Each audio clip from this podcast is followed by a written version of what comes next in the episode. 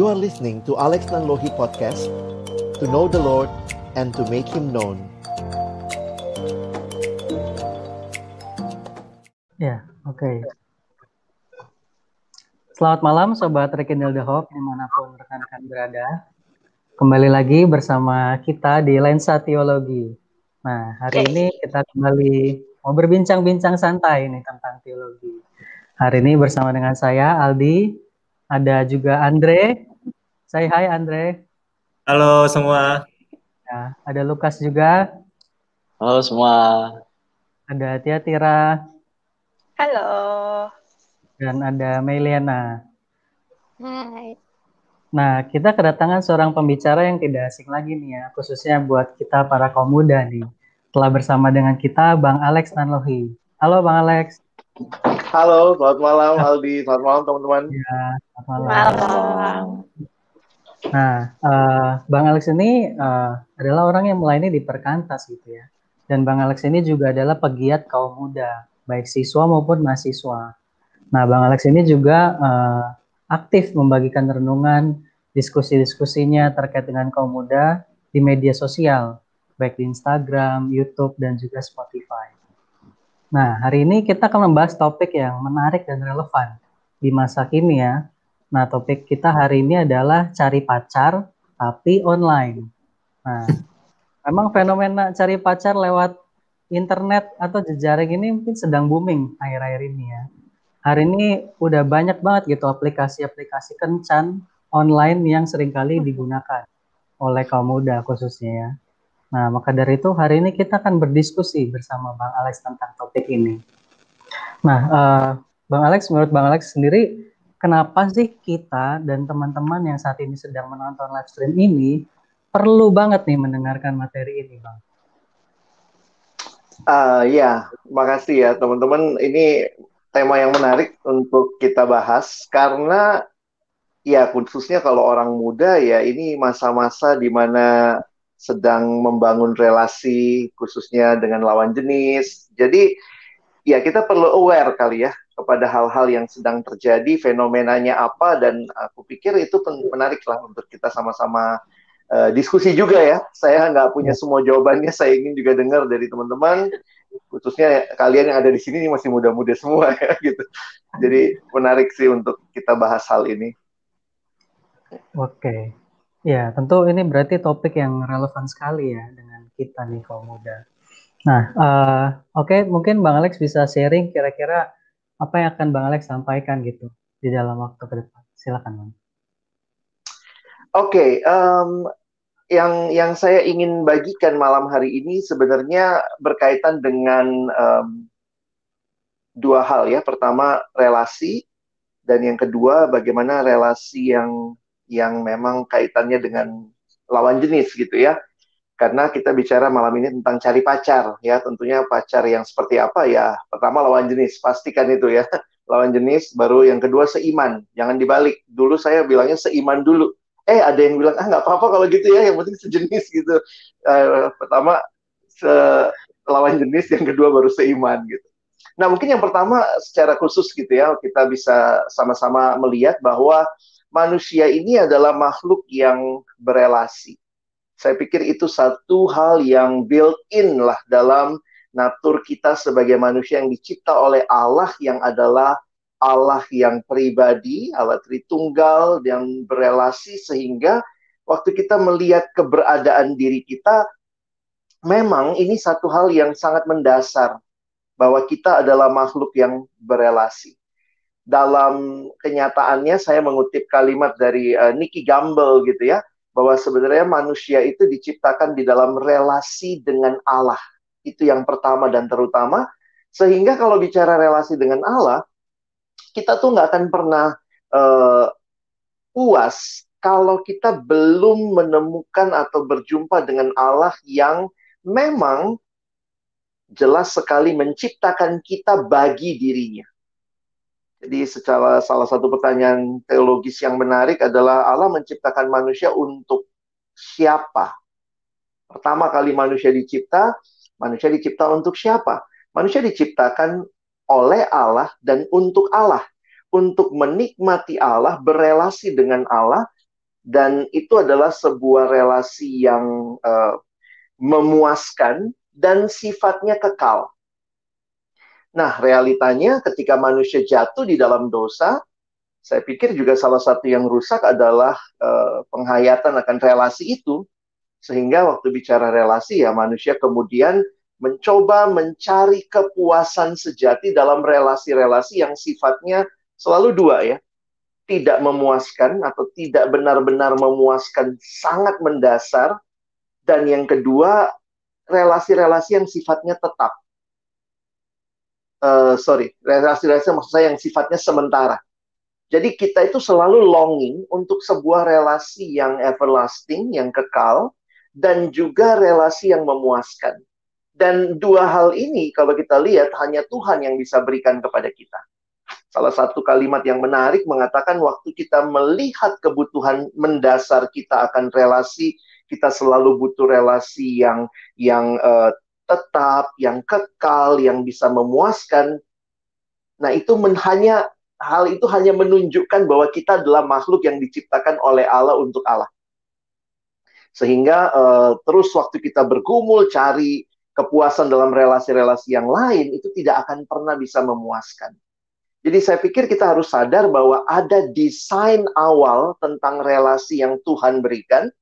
Lalu yang kedua bahwa desain itu juga rusak begitu ketika manusia jatuh dalam dosa sehingga segala bentuk relasi yang yang yang lain yang tidak ditempatkan dengan perspektif yang benar dalam dalam relasi dengan Tuhan, nah itu akan cenderung menjadi relasi yang uh, kalau pakai bahasa anak sekarang ya di toxic gitu ya.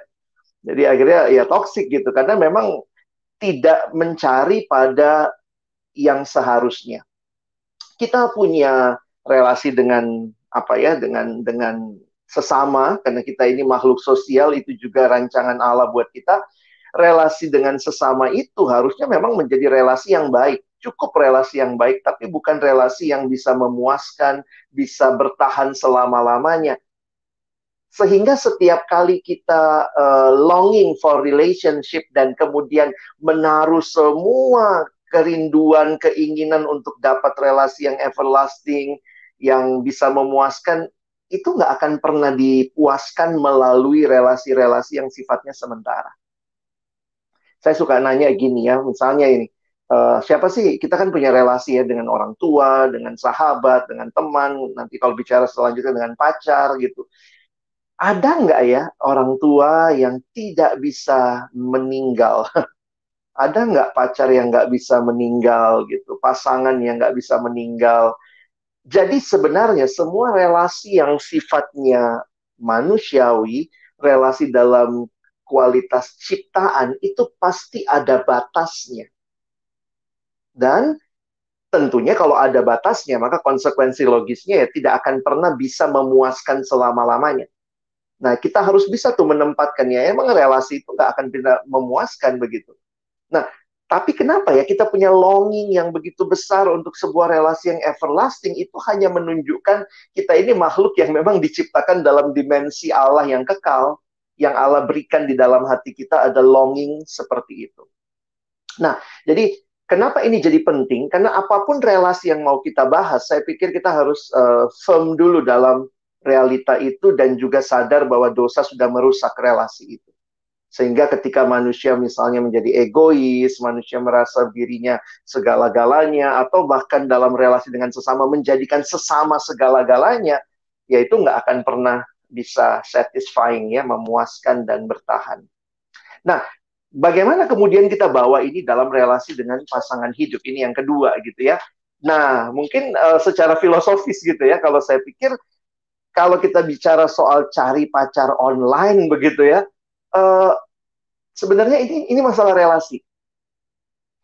Nah, jadi pertama dan terutama sadari dulu bahwa memang berarti juga uh, tidak tidak akan pernah bisa memuaskan kalau kita hanya bicara tentang uh, mencari untuk dapat kepuasan begitu ya. Saya ingat sekali kalimat yang selalu uh, mengingatkan saya gitu waktu menjelang pernikahan. Ini menjelang saya nikah terus saya ketemu seorang seorang abang lah ya dalam pelayanan lalu kemudian ketemunya waktu itu saya ingat di tempat parkir gitu ya. Uh, dia bilang, eh Alex ini, terus dia ngajak saya ngobrol gitu sebentar, terus dia nanya, gimana persiapannya gitu ya. Waktu itu tinggal, ya kira-kira tinggal dua minggu menjelang pernikahan begitu. Terus kemudian dia ngomong kalimat yang menarik tuh. Dia bilang, e, saya kasih nasihat ya Lex. Dia bilang, iya bang, e, apa nasihatnya? Ingat ya, menikah bukan untuk bahagia. Nah lo, gitu. Bang, undangan udah disebar nih. Undangan udah disebar gitu. Menikah bukan untuk bahagia maksudnya apa gitu ya. Lalu kemudian dia dia mulailah ya dalam dalam di tempat parkir itu ngobrol sedikit. Dia bilang yang bikin bahagia itu ketika ada Yesus di hidup kita. Ada Tuhan dalam hidup kita. Jadi bukan melihat kepada pasangan kita sebagai orang yang bisa memuaskan kita menikah bukan untuk bahagia yang bikin bahagia itu ketika ada Yesus di hidup kita jadi sebenarnya jomblo atau bukan jomblo lah ya, saya jomblo saya kalau masih single bisa bahagia nggak? Ya bisa, asal ada Yesus. Jadi jangan sampai kita jadi kemakan tren juga harus bahagia dengan ada pasangan dan seterusnya. Sementara di sisi lain ketika kita tidak di dalam Tuhan, pasangan kita tidak di dalam Tuhan, maka walaupun kita berpacaran atau bahkan menikah ya nggak akan bahagia karena kebahagiaan itu ada di dalam Kristus di dalam relasi dengan Tuhan. Dan itulah yang saya pikir uh, harus kita bingkai lah relasi kita. Kita ini mau pacaran ini tujuannya apa? Kalau tujuannya sekedar ngisi kesepian lah untuk hal-hal seperti itu saya pikir uh, kita harus aware lagi itu. Jangan sampai terjebak hanya dengan uh, romantisme belaka yang yang kayaknya banyak dipertontonkan di banyak film-film drama-drama sekarang begitu Nah, lalu selanjutnya saya juga ingin mengatakan bahwa kalau bicara pacaran, maka pacaran itu harus dibingkai dengan jelas tujuannya apa. Nah, kalau tujuannya di dalam kekristenan, setelah saya coba belajar, gali, dan dalam pengalaman pribadi, memimpin beberapa kali seminar tentang hal ini, saya pikir ya sangat jelas tujuan pernikahan, eh, tujuan pacaran adalah untuk pernikahan. Nah, kenapa kita harus bicara ini dengan tegas juga? Jadi ini bukan cuma sekadar nyari teman, nyari orang yang mengisi kekosongan hidup kita, tapi pacaran tujuannya untuk pernikahan. Sehingga nilai-nilai yang berlaku nanti di dalam pacaran pun, saya pikir harus di bawah terang perspektif pernikahan. Contohnya, kalau pernikahannya kudus, maka pacarannya juga harus kudus. Kira-kira seperti itu. Makanya banyak pacaran jadi nggak beres, nggak benar kalau akhirnya tidak dibingkai dengan ini tujuannya apa. Ntar pacarannya mulai grepe-grepe lah, mulai ngapain yang nggak benar. Kenapa? Karena nggak jelas tujuannya apa. Nah, saya ingat kalimat Rasul Paulus di 1 Korintus, ya baik engkau makan maupun engkau minum, atau melakukan apa pun begitu ya, lakukanlah untuk kemuliaan Tuhan. Saya pikir ini sebenarnya receh banget kata anak sekarang ya, makan, minum gitu ya. Kalau makan dan minum aja harus untuk kemuliaan Tuhan, masa pacaran seenaknya gitu? Masa pacaran untuk kepentingan pribadi? Makan minum aja untuk kemuliaan Tuhan. Nah, karena itu, nah sekarang saya coba masuk ke tema kita gitu ya. Kalau tujuan pacaran adalah untuk menikah dan menikah itu adalah hal yang kudus gitu ya. teman teman-teman cari pacar itu bagaimana kalau begitu? Nah, saya pikir kita harus bingkainya lebih baik seperti itu. Jadi, uh, gimana cari pacar? Melalui online, oke okay nggak gitu ya? Nah, ini balik lagi nih. Ini cari pacar buat apa nih? Kalau untuk menikah, seperti yang kita pahami harusnya orang Kristen melihat berpacaran untuk menikah, maka harusnya kita pun tidak apa ya e, cari pacar online itu e, pokoknya poinnya bingkai dulu nih untuk pernikahan. Nah, realitanya nih ya, saya bicara realita bahwa ternyata uh, pacaran itu yang paling penting dalam masa-masa menjelang pernikahan itu sebenarnya adalah pengenalan. Saya pikir saya highlight itu ya kata pengenalan. Nah, saya tidak mengatakan tidak mungkin lewat online kita mengenal ya. Saya tidak mengatakan demikian. Tapi saya juga harus mengatakan ada keterbatasan yang dimiliki oleh online. Khususnya dalam hal pengenalan. Sehingga mungkin saya lebih terbuka gini ya. Oke okay lah, kenalannya mungkin pakai online, melalui online. Tapi kemudian jangan pernah berhenti sampai di situ. Karena poinnya begini, baik yang offline maupun yang online sama-sama butuh pengenalan. Dan kita harus jujur juga mengatakan bahwa online kemungkinan kita tertipu dengan hal yang ditampilkan. Karena online ini kan banyak ya kita bisa wajahnya dibikin seperti apalah ya, foto-foto jadi bagus banget begitu. Uh, itu hal-hal yang tidak real. Jadi saya harus katakan memang ada yang bilang, tapi kan kalau ketemu langsung juga Kak, bisa nggak real juga? Bisa, tapi kan poinnya adalah online itu mungkin men, men, apa, meningkatkan ketidakrealannya itu ya dibanding ketemu langsung. Sehingga memang jujur aja lah bicara online dating, aplikasi segala macam buat teman-teman yang pernah menggunakan atau sedang menggunakan ada juga yang akhirnya cerita sama saya gini. Aduh kak, ternyata pas ketemu jauh banget sama di foto gitu ya. Saya bilang, nah fotonya aja jauh, apalagi mungkin bicara sifat, karakter segala macam gitu. Nah, tapi akhirnya saya harus katakan kita harus jelas nih. Kalau betul tujuannya akhirnya bisa adalah untuk menikah dan kita juga tentunya perlu masa pengenalan yang baik, di online mungkin kenalan mungkin aja. Saya sih terbuka, mungkin mungkin aja. Tapi jangan lupa, apa sih tujuannya? Apa yang dikenal? Karena jujur, kalau kita bicara online apps, apa sih yang kita lihat? Siapa yang bilang saya lihat dia kepribadiannya dulu gitu. Alah, bagi saya mah itu mungkin menyusul. Pertama adalah apa yang nampak karena itu yang diberikan oleh online. Apa yang kelihatan kan kamu nggak nge-like di situ ditulis dia rajin, besoknya dia rajin, tapi kan mungkin foto yang diposting ya, sehingga foto itulah yang menunjukkan kerajinannya ada di situ. Jadi saya membingkai uh, pembahasan kita dengan pertama, ini adalah relasi manusia yang juga sudah rusak dalam dosa. Lalu kemudian waktu bicara lawan jenis, kita bicara juga untuk membangun hubungan pacaran demi pernikahan sehingga bagaimana memulainya, mengenalnya, mari kita aware dengan hal-hal yang kita gunakan dan uh, perkecillah ya ketidakrilan itu. Sehingga buat saya, saya pribadi sebenarnya kadang-kadang kalau ditanya, boleh nggak sih kak pakai aplikasi online dating dan segala macam? Saya harus katakan gini, uh, let make it real, lebih real lah daripada kita langsung lompat ke situ begitu. Nah, mungkin itu dulu lah pengantarnya ya. Thank you. Oke, okay. thank you uh, Bang Alex untuk pengantarnya. Yang saya rasa ini menjadi sebuah pengantar yang penting ya buat kita pahami. Kalau tadi sebenarnya sedikit sudah menjawab kalau ditanya mungkin gak nih cari pacar lewat online? Mungkin, tapi nah, ada tapinya.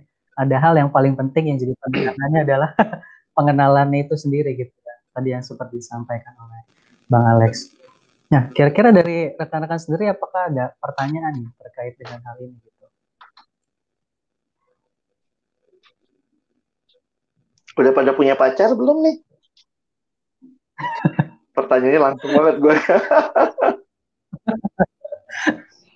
Bang Aldi punya. Ah, Aldi ya, udah punya ya. Tapi ketemunya nggak lewat. Agak lihat online ya di.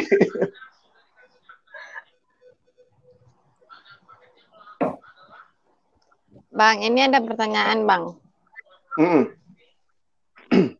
Gimana? Um, terkait dengan, jadi kan um, pacarannya kan memang untuk pengenalan. Nah, kalau dia pengenalan berarti kan dia butuh komunikasi. Nah, jadi pertanyaannya gimana cara terbaik untuk berkomunikasi via online?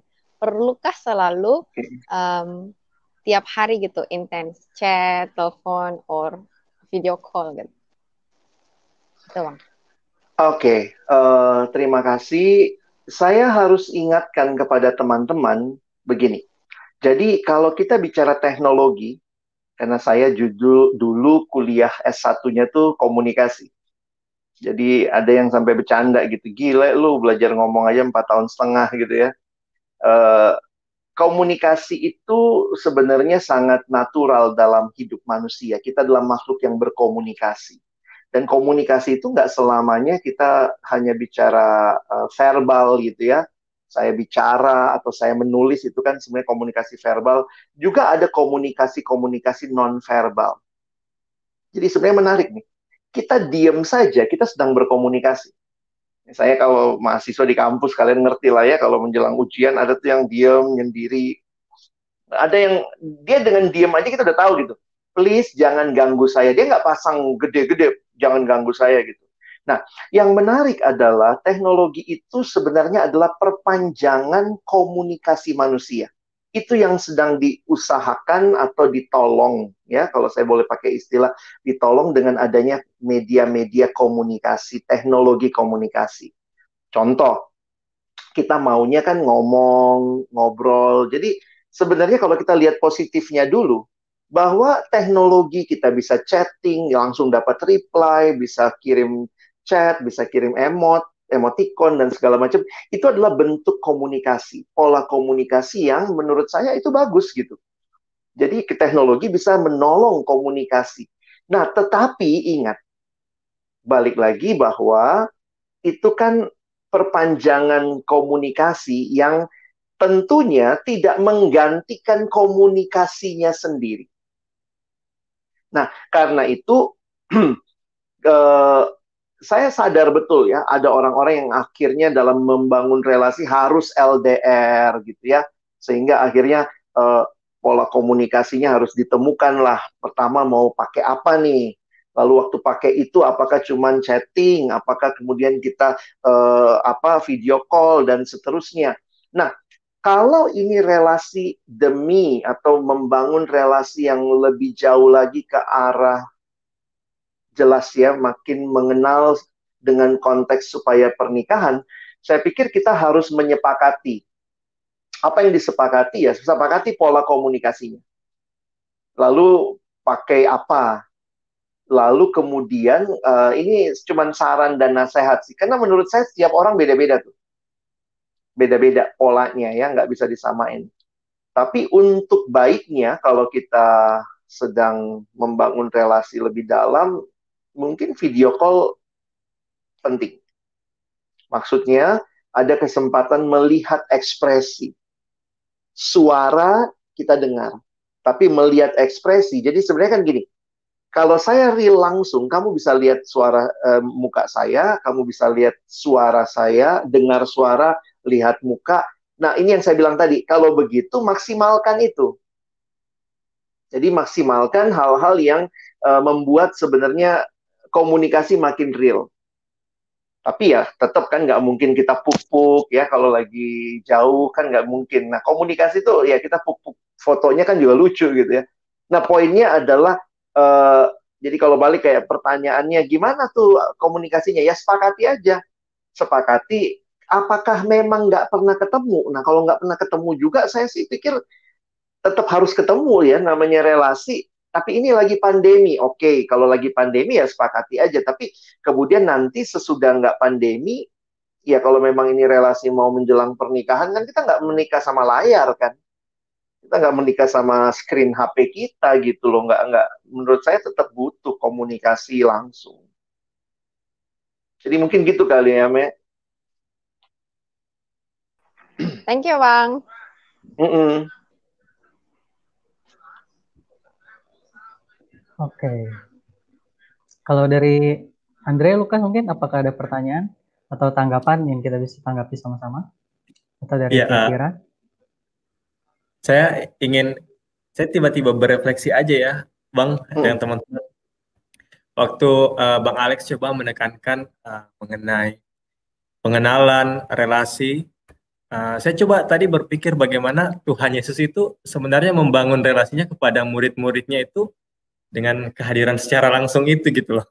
Hmm, hmm. Nah, aku pikir memang kekuatan kehadiran fisik memang uh, punya powerful yang besar ya, maksudnya punya power yang besar uh, dibandingkan mungkin uh, mungkin memang di era era yang uh, di Bible itu tidak seperti era sekarang gitu. Tidak ada hmm. yang komunikasi yang uh, seperti ini gitu, semaju ini. Mungkin cuma surat menyurat, tapi aku pikir memang kehadiran secara fisik itu uh, apa ya banyak hal yang tidak bisa dikomunikasikan nilai-nilai yang di di apa ya didapat dari komunikasi-komunikasi seperti online ini. Gitu. Jadi aku pikir aku setuju dengan bang bang Alex apa ya ada ada batasan tahap di mana kita stop maksudnya melangkah ke arah yang fisik gitu.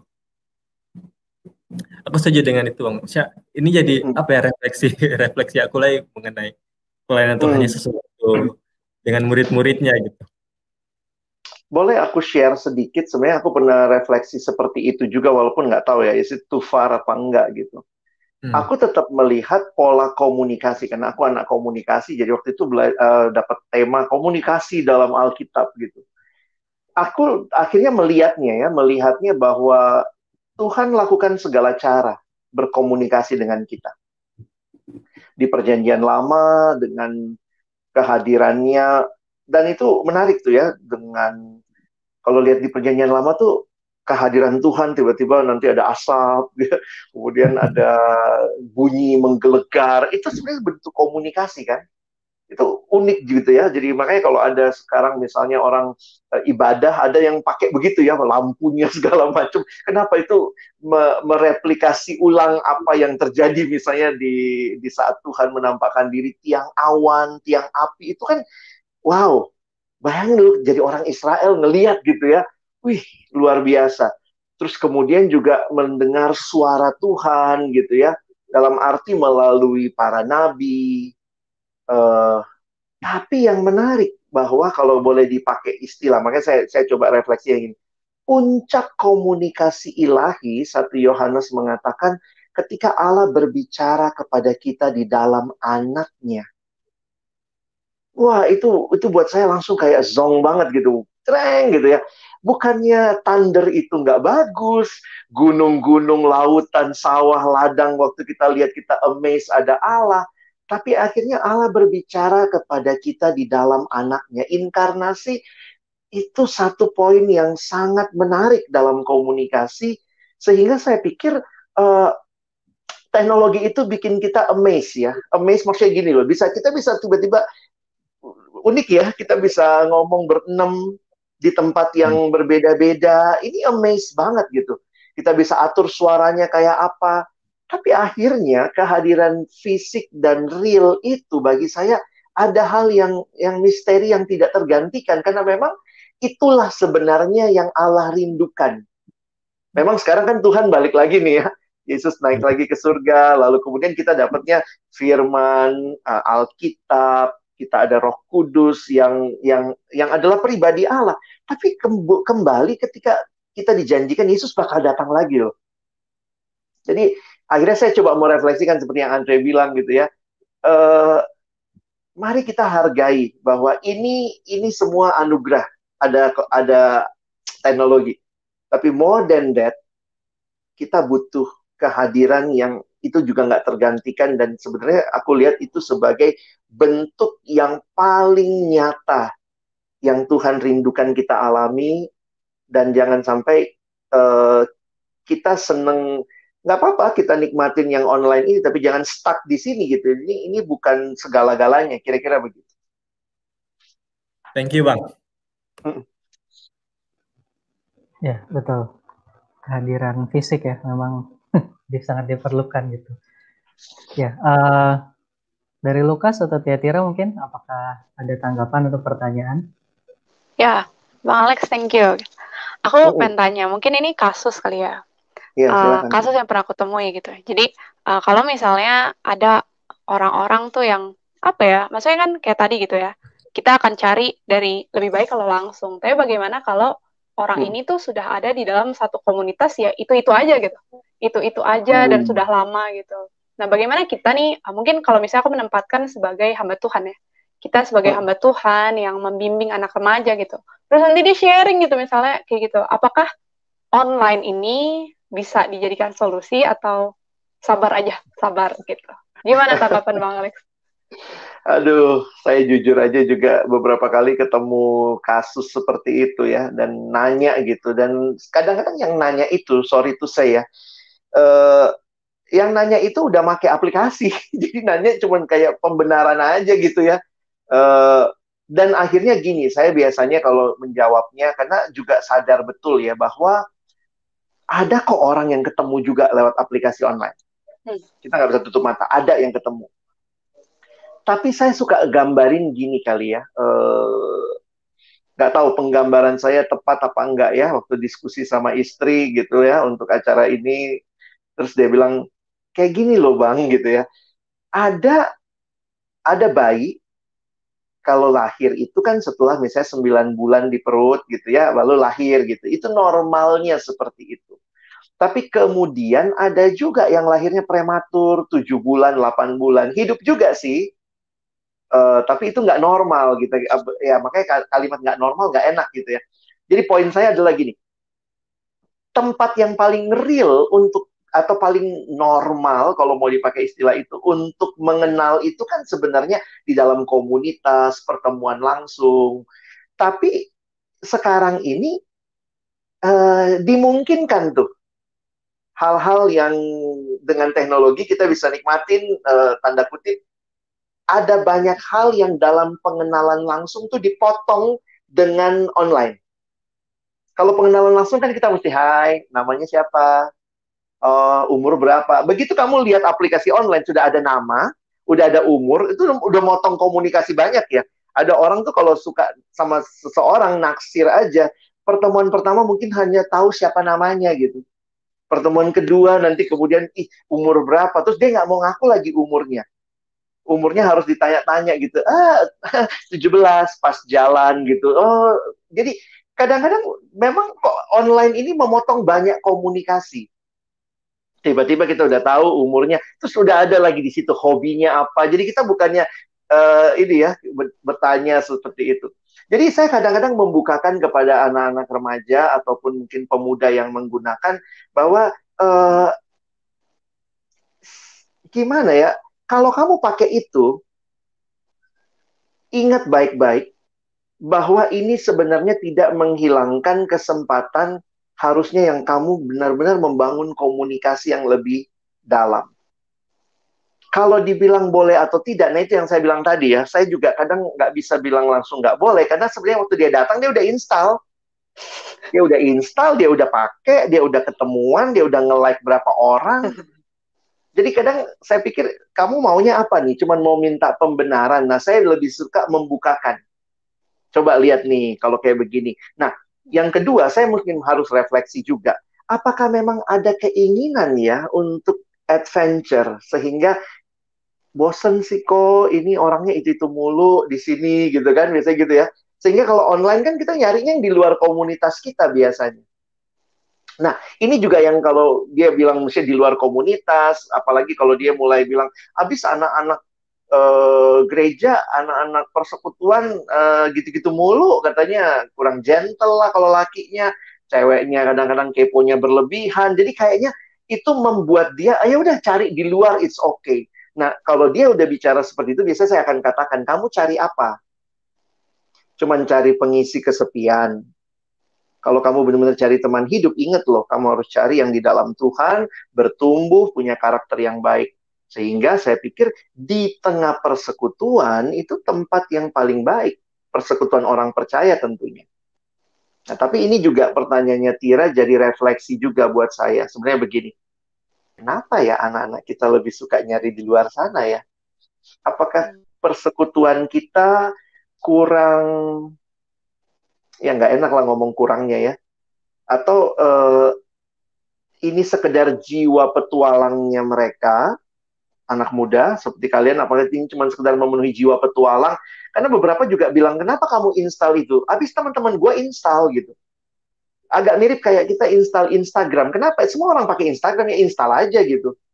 Lalu kenapa kamu pakai online apps ya? Udah, semua pakai ya gue ikutan. Nah, tapi lebih jauhnya itu loh yang kadang saya ingin tahu lebih jauh jangan-jangan juga dia kecewa sama lingkungan gereja sama anak-anak yang dalam Tuhan padahal sebenarnya tempat paling baik mulai membina relasi yang lebih dalam justru yang kita kenal di tempat-tempat di mana Tuhan hadirkan kita bertumbuh. Eh, mungkin itu refleksi saya. Jadi sorry kalau nggak langsung jawab pertanyaan karena anak remaja kalau di langsung jawab iya, enggak, boleh, tidak, itu nggak mikir gitu. Kalau udah nggak mikir udah deh. Nanti yang dia pakai referensi kata Kak Alex boleh, kata Bang Alex boleh. Jadi akhirnya bukan kata Tuhan, kata dia, tapi kata orang lain. Gitu. Iya, thank you Bang. Sama-sama.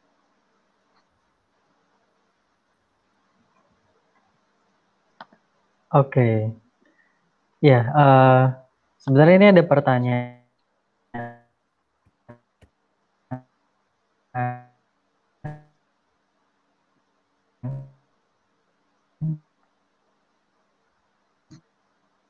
dari Jessica Aprilian dia tanya, uh, ketika berpacaran uh, melalui online gitu. Nah, kira-kira bagaimana nih, Bang? So, Apakah ada saran uh, untuk kita saat mengambil keputusan tersebut? Gitu? Oh ya, ya jadi ini uh, jika ada orang yang sudah terlanjur pacaran online, apa sih dampaknya dan akibatnya bagi kita yang sudah terlanjur pacaran lewat online gitu? Kalau saya balik kepada pemahaman yang tadi ya, kita sekedar pacaran untuk apa atau kita jelas pacaran kalau untuk pernikahan maka ada pengenalan. Nah, lewati proses pengenalan itu. Dan saya pikir jangan dibalik. Sebenarnya pengenalan itu yang paling baik adalah ketemu langsung, kenal lebih dalam. Jadi online itu kalau kita bicara nextnya adalah memperdalam pengenalan kita. Nah, seperti tadi yang saya bilang, online, kalau kita mulai dari online, banyak komunikasi yang sudah dipotong sama online. Nah, di situlah kita perlu jelas. Kalau akhirnya kita tahu bahwa ini tidak sesuai, dalam arti apakah kita punya uh, pasangan yang kita kenal itu, ya paling sederhana dia di dalam Tuhan atau tidak tapi bukan cuma sekedar di dalam Tuhan dia datang ke gereja, tapi kita harusnya bicara lebih dalam lagi, apakah dia bertumbuh atau tidak. Jadi saya pikir jangan berhenti hanya karena di online-nya saya dapat, tapi apa sih yang kita lagi mau sama-sama capai dalam proses itu. Jadi sarannya kalau sudah terlanjur, sudah uh, ini ya, mari mari coba evaluasi ya. Saya pikir jangan salah berpikir juga ya kadang-kadang ada yang berpikirnya gini, bahwa kalau sudah dimulai, ya sudah. Apalagi kalau yang yang Kristen ya, kadang-kadang kita cara berpikirnya, misalnya gini, saya ketemu satu anak, dia bilang ya dia dikasarin sama pacarnya. Jadi dalam berjalani pacaran ternyata dikasarin, pacarnya pernah nendang dia, dia dia perempuan ya, pacarnya laki-laki kan berarti pernah nendang dia, pernah memaki-maki dia gitu. Terus kemudian waktu dia datang, saya bilang, e, ya mungkin kamu harus berpikir serius untuk mengakhiri hubungan. Nah jawabannya tuh yang bikin saya kaget. Tapi kan dia jawaban doa, bang. Oh oke, okay. jadi dia ngelihatnya doanya itu di depan, begitu sudah dapat udah nggak boleh. Saya bilang kan kalian belum menikah.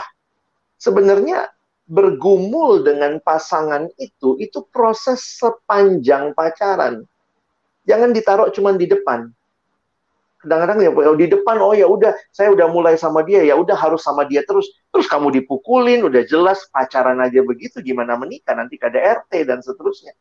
Saya bilang cari konseling atau apa tapi ya ini bagian saya yang akhirnya sadar bahwa banyak orang yang terperangkap dengan konsep-konsep yang nggak tepat gitu Nah, termasuk kalau kita bicara perlu nggak dievaluasi? Perlu. Jadi baik yang offline kenalannya, yang online kenalannya sama-sama waktu dijalani harus terus kita evaluasi. Mungkin itu.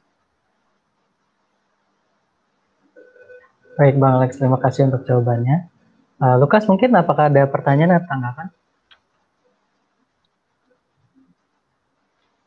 Ya, thank you Bang Alex untuk uh, sharingnya begitu terkait dengan pacaran. Dan tadi yang terakhir juga saya juga berefleksi begitu. Jadi uh, terkait ketika kita pacaran justru di sana waktu untuk kita bisa membuka mata lebar-lebar begitu ya. Betul. Jadi jangan jangan ah karena ketika suka begitu karena hati sudah berbunga-bunga. Jadi ya itu yang terkenal dengan apa ya cinta buta begitu ya. Jadi bucin bucin. Iya. Jadi bucin begitu. Nah uh, ada dua hal yang mau saya tanyakan begitu ya. jadi terkait uh, kira-kira dari mengenai dasar seseorang untuk mencari pacar itu kira-kira uh, apa sebenarnya dan juga bagaimana kita melihat kecenderungan diri, jadi lebih pada refleksi diri begitu ya. Kalau kita ini, saya ini cenderung untuk sekarang ini lagi kekosongan gitu, lagi hmm. sebenarnya hanya butuh seorang teman gitu dan bukan seorang pacar gitu, hanya mengisi kekosongan doang. Nah, terus yang kedua, bagaimana jika uh, ada pandangan bahwa ya saya mencari pacar seperti yang Tuhan mau. Jadi ya saya cukup tunggu aja nanti pacarnya itu datang ke saya begitu jadi ya itu menunggu menunggu menunggu dan dia ya lebih pasif gitu Tuhan percaya dengan iman tapi kurang aktif gimana gimana kira-kira dari okay. Thank you ya mungkin yang kedua dulu karena lebih diingat ya oh ya kalau bicara menunggu ya saya mungkin penghayatan saya begini ya uh, kayaknya cuma Adam deh yang dibawain Tuhan ya kita semua harus nyari. Maksudnya Adam itu yang dibawa Hawa, dibawa kepada dia gitu ya. Tapi sesudahnya kalau kita perhatikan Abraham aja cariin loh buat anaknya. Dan mungkin juga dalam realitas selanjutnya kan tentu uh, ya memang budaya Yahudi mereka di matchmakingnya menikah karena pertunangan dan seterusnya. Tapi itu menunjukkan bahwa ada tanggung jawab kita, ada bagian kita lah. Jadi jangan jangan nah ini kadang-kadang kita over spiritualize hal-hal yang ya, kita jadikan kayak saya udah berdoa Tuhan siapa pun yang mengetuk pintu dialah dari Tuhan begitu kita buka yang ngetuk ternyata orang lain yang nggak jelas gitu ya nah ini kadang kita harus bicara jujur bahwa uh, ini relasi di dalam relasi itu Tuhan sebenarnya kasih kita hikmat untuk menilai menimbang nah karena itulah kita butuh uh, kita butuh uh, Tuhan tentunya, tapi juga kita butuh uh, menggunakan akal sehat yang juga Tuhan berikan. Saya ingat kalimat dari seorang hamba Tuhan waktu bicara mengetahui kehendak Tuhan, dia katakan ada hal-hal yang jelas kok, nggak usah butuh ayat untuk kita lakukan. Kadang-kadang kan kita gitu ya, Tuhan saya minta tunjukkan ayatnya. Padahal kalau lagi bucin, kalau lagi suka sama orang, ayat apa pun di saat teduh kita kayaknya tentang dia. Itu kan jadi aneh juga gitu ya Nah, tapi poinnya dia mengatakan gini, uh, jangan seorang ibu yang anaknya sakit, panas tinggi, tengah malam, tidak butuh tanda dari langit, tidak butuh ayat firman Tuhan untuk bawa anaknya ke dokter. Nah, mungkin itu secara sederhana, uh, mari kita kita melakukan bagian kita. Ya, jangan pasif lalu bilang Tuhan berkehendak lalu kita tinggal menunggu ya. Nah, itu bagi saya uh, bagian tanggung jawab kita untuk meresponi apa yang Allah sediakan bagi kita. Nah, kalau pertanyaan pertama, bagaimana sebenarnya kalau gitu kita memilih teman hidup? Apa sih yang dipertimbangkan begitu ya? Nah, saya bicara sebenarnya lebih kepada begini. Kalau teman-teman perhatikan, kita itu bisa tertarik. Itu banyak faktor. Nah, ini kita mesti evaluasi juga karena memang gini ya, kita makhluk yang Tuhan ciptakan sekali lagi di dalam relasi. Misalnya, kita bisa tertarik karena yang pertama appearance. Ada hal-hal yang kita suka dalam tampilannya.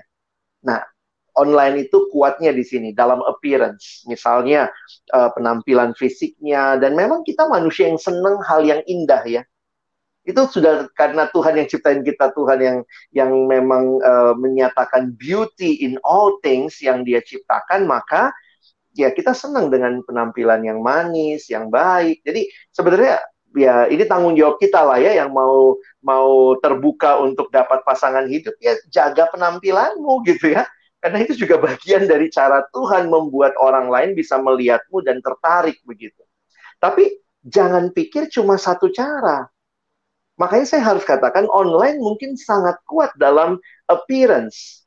Tetapi juga ada bicara ketertarikan karena similarities.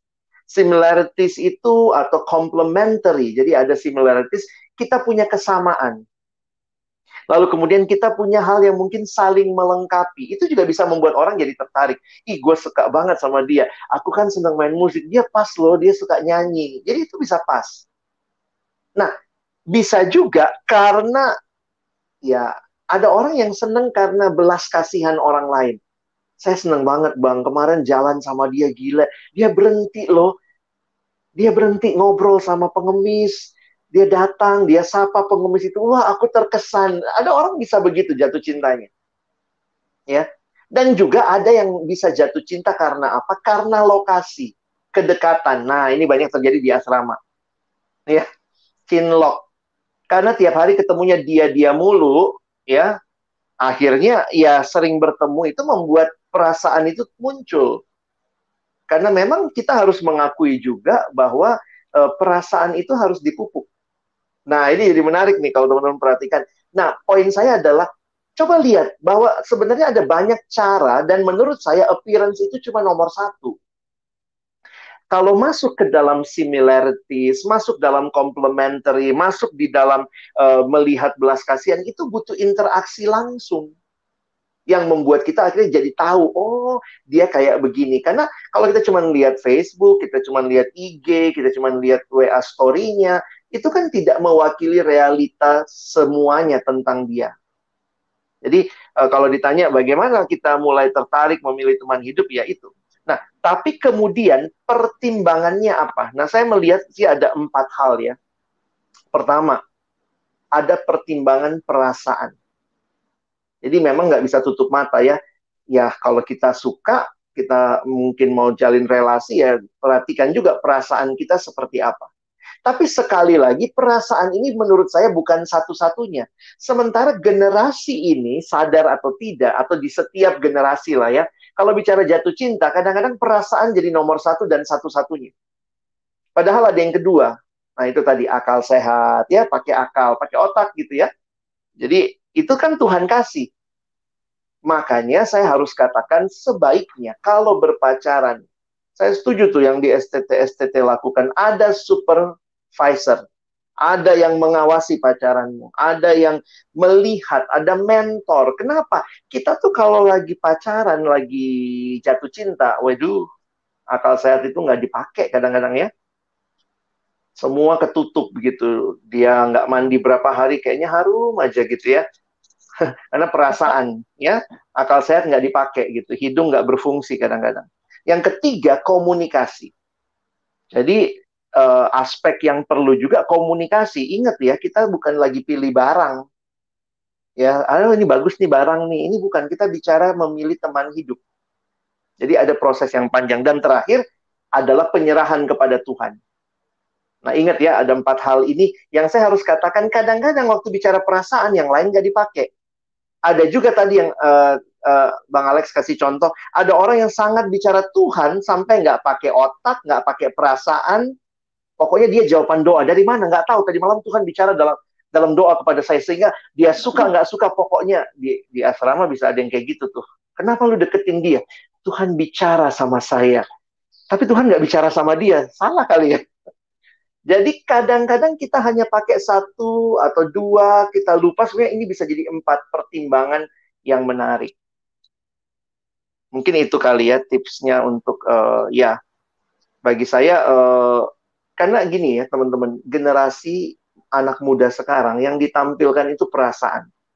Sorry to say, saya agak kritis dengan chemistry. Karena menurut saya, kita butuh chemistry, chemistry perlu ada, tapi chemistry bukan segala-galanya. Bahkan kalau kita mau balik ya, kadang-kadang kalau kita melihat orang tua zaman dulu yang dijodohkan, mau ngomong apa? Mana chemistry-nya? Tapi menarik, setelah menikah, chemistry bisa dibangun. Karena chemistry itu dibangun dari mana? Dari kedekatan. Coba kamu satu sel sama lawan jenis 20 tahun, lama-lama ada juga chemistry-nya gitu ya. Sorry to say ya, maksudnya itu itu sesuatu yang sangat superficial. Kalau kita mengatakan gue nggak dapat feel-nya, gue nggak dapat chemistry-nya semata-mata. Makanya mendingan ada yang melihat hubungan kalian gitu ya. Jadi akal sehat dipakai, ada chemistry juga mungkin di situ, ada komunikasi dan ada Tuhan juga di dalam. Mungkin begitu. Okay. thank you Bang Alex. Ini poin-poin yang sebenarnya sangat penting ya, khususnya mungkin buat kita yang sedang menggumulkan masalah ini gitu ya.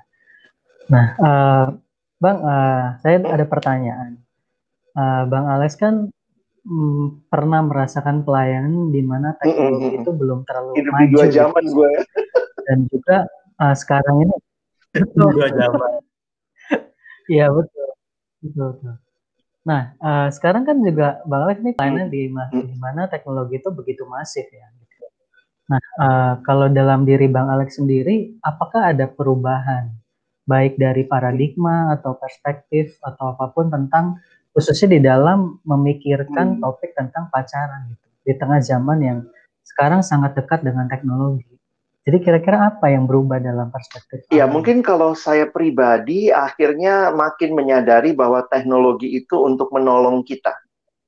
Karena memang awalnya kalau kami di kuliah komunikasi dulu ada mata kuliah perkembangan teknologi komunikasi.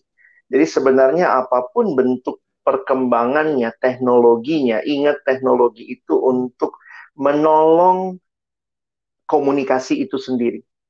Jadi kan komunikasi ada radio, ada TV, sekarang ada media sosial, itu semua untuk menolong komunikasi itu. Tapi itu yang kadang-kadang kita lupa, ketika komunikasi itu ditolong oleh hal-hal itu, kita jadi mulai fokusnya ke hal-hal itu, lupa kepada poin dasar yang sedang ditolong dengan alat-alat itu. Jadi, saya berubah dalam pemahaman beberapa hal berkaitan dengan komunikasi karena saya melihat iya ya sekarang tuh makin masif orang bisa berhubungan. Nah, tetapi yang kemudian saya harus ingatkan buat diri saya, juga buat uh, orang-orang yang mungkin saya layani, kalau ada kesempatan atau temanya pas, saya akan bicara bahwa ini bukan segala-galanya. Ya, uh, tentu kita sangat senang. Saya senang banget gitu ya, kita siaran begini yang nonton bisa dari mana aja gitu. Tapi tetap ada hal-hal di dalam kehidupan berjemaat, berefleksi, berkeluarga, kita butuh kedekatan lebih dalam daripada sekedar keluasan.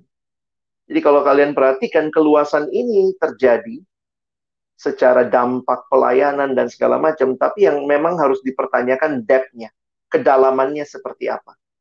Nah, jadi itu juga saya pikir uh, warning buat kita bahwa jangan cuman seneng nih masa-masa seperti ini khususnya buat banyak pelayanan kaum muda. Kita udah bikin Zoom kok kok, kita sudah bikin uh, live streaming, kita udah uh, YouTube hari apa dengan uh, anak remaja, kita udah jadi kita hanya melihat itu semua begitu. Padahal touch pribadinya bagi saya di situ kita dapat kedalamannya.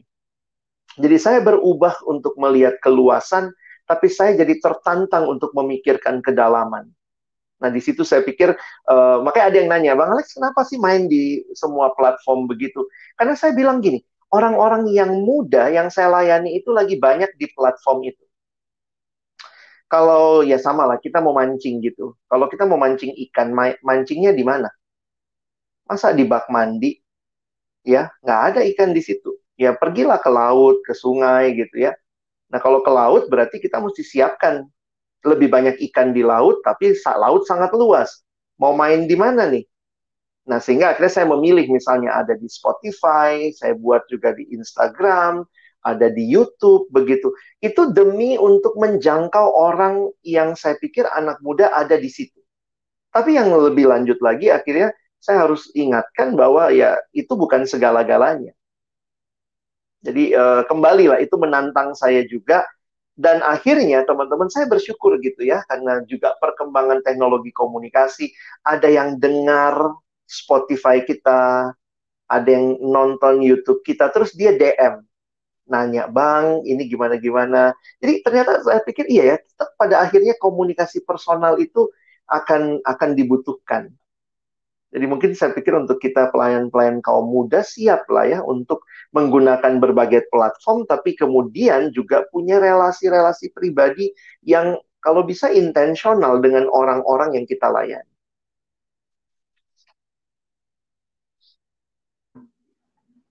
Oke, terima kasih Bang Alex untuk tanggapannya. Uh, ya, ini juga di kolom chat itu ada tanggapan dari Dave.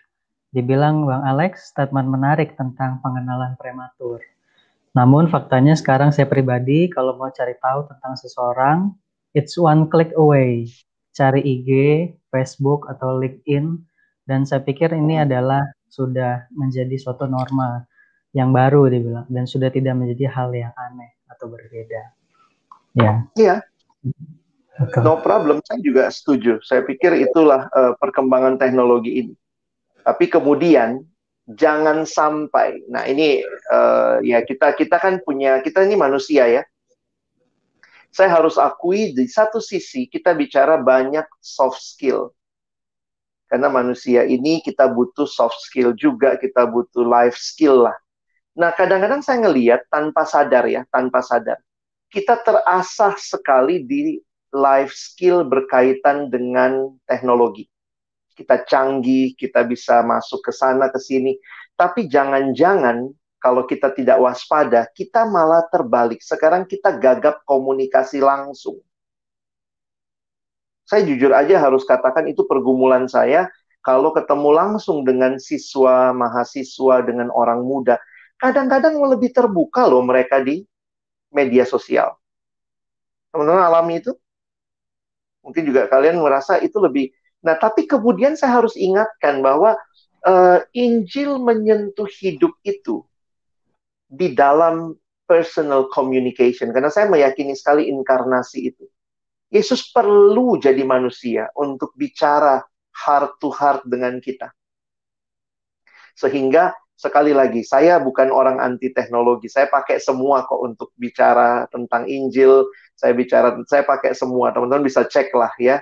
Saya bukan orang yang cuma ngomong, tapi saya pun sadar itu bukan segala galanya. Bahkan saya harus ingatkan jangan sampai kita jadi gagap komunikasi langsung. Waktu kita ketemu, kita malah nggak bisa ngomong apa-apa. Nah, justru di situ saya pikir gereja hadir. Nah, ini refleksi buat kita ya. Jangan-jangan kita makin gagap komunikasi langsung karena semuanya sudah dengan media. Kayak di beberapa gereja dulu kita agak takut ya. Ada kebaktian komisi remaja, oke okay, kumpul HP semua, karena kalau nggak dikumpul HP-nya, itu nggak ngobrol sama kiri kanan. Pas lagi firman pun main HP gitu. Nah, tapi ketika kemudian sekarang semua pakai HP nih. Mana ada ibadah nggak pakai HP sekarang ya, nggak pakai teknologi. Nah, tapi jangan berpikir ini pun akhir segala-galanya. Ke depan mau gimana? Kita mau balik bergereja seperti apa? Kalau kita udah bisa kumpul lagi, apa nih yang bisa kita lakukan? Saya makin yakin tetap ada pelayanan online. Mungkin kita akan terus live streaming ibadah-ibadah, tapi kan tetap kita berjuang juga untuk bertemu. Nah, kalau ketemu kita mau ngapain? Jangan-jangan kita kehabisan ide juga. Nah, ini yang saya pikir jangan sampai life skill kita dalam hal komunikasi personal, tatap muka langsung makin miskin ketika teknologi mengambil alih semuanya.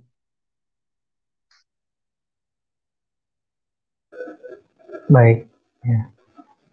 Ya, thank you. Ini saya rasa menjadi suatu perbincangan yang fruitful ya buat kita dan relevan gitu.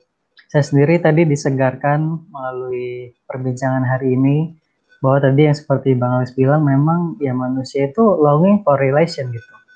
Jadi manusia memang merindukan sebuah relasi karena memang Allah sudah mendesain manusia untuk berelasi dengannya dan juga sesama.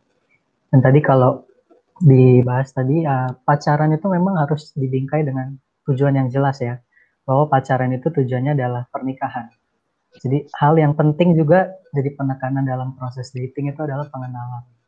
Maka baik yang offline maupun online, yang penting adalah pengenalan yang seril mungkin gitu tentang pasangan kita. Ya, ya perbincangan kita tentang topik cari pacar tetapi online uh, mungkin sampai di sini. Semoga uh, ini menjadi suatu perbincangan kita yang betul-betul uh, kita bisa dapatkan insight gitu ya dari perbincangan ini dan kita betul-betul memikirkan dengan baik-baik bagaimana kita mencari pacar, mencari pasangan yang seumur hidup itu. Jadi uh, teman-teman kita akhirnya sampai di sini, sampai ketemu di perbincangan yang selanjutnya. Tetap stay tune di Lensa Teologi. Terima kasih.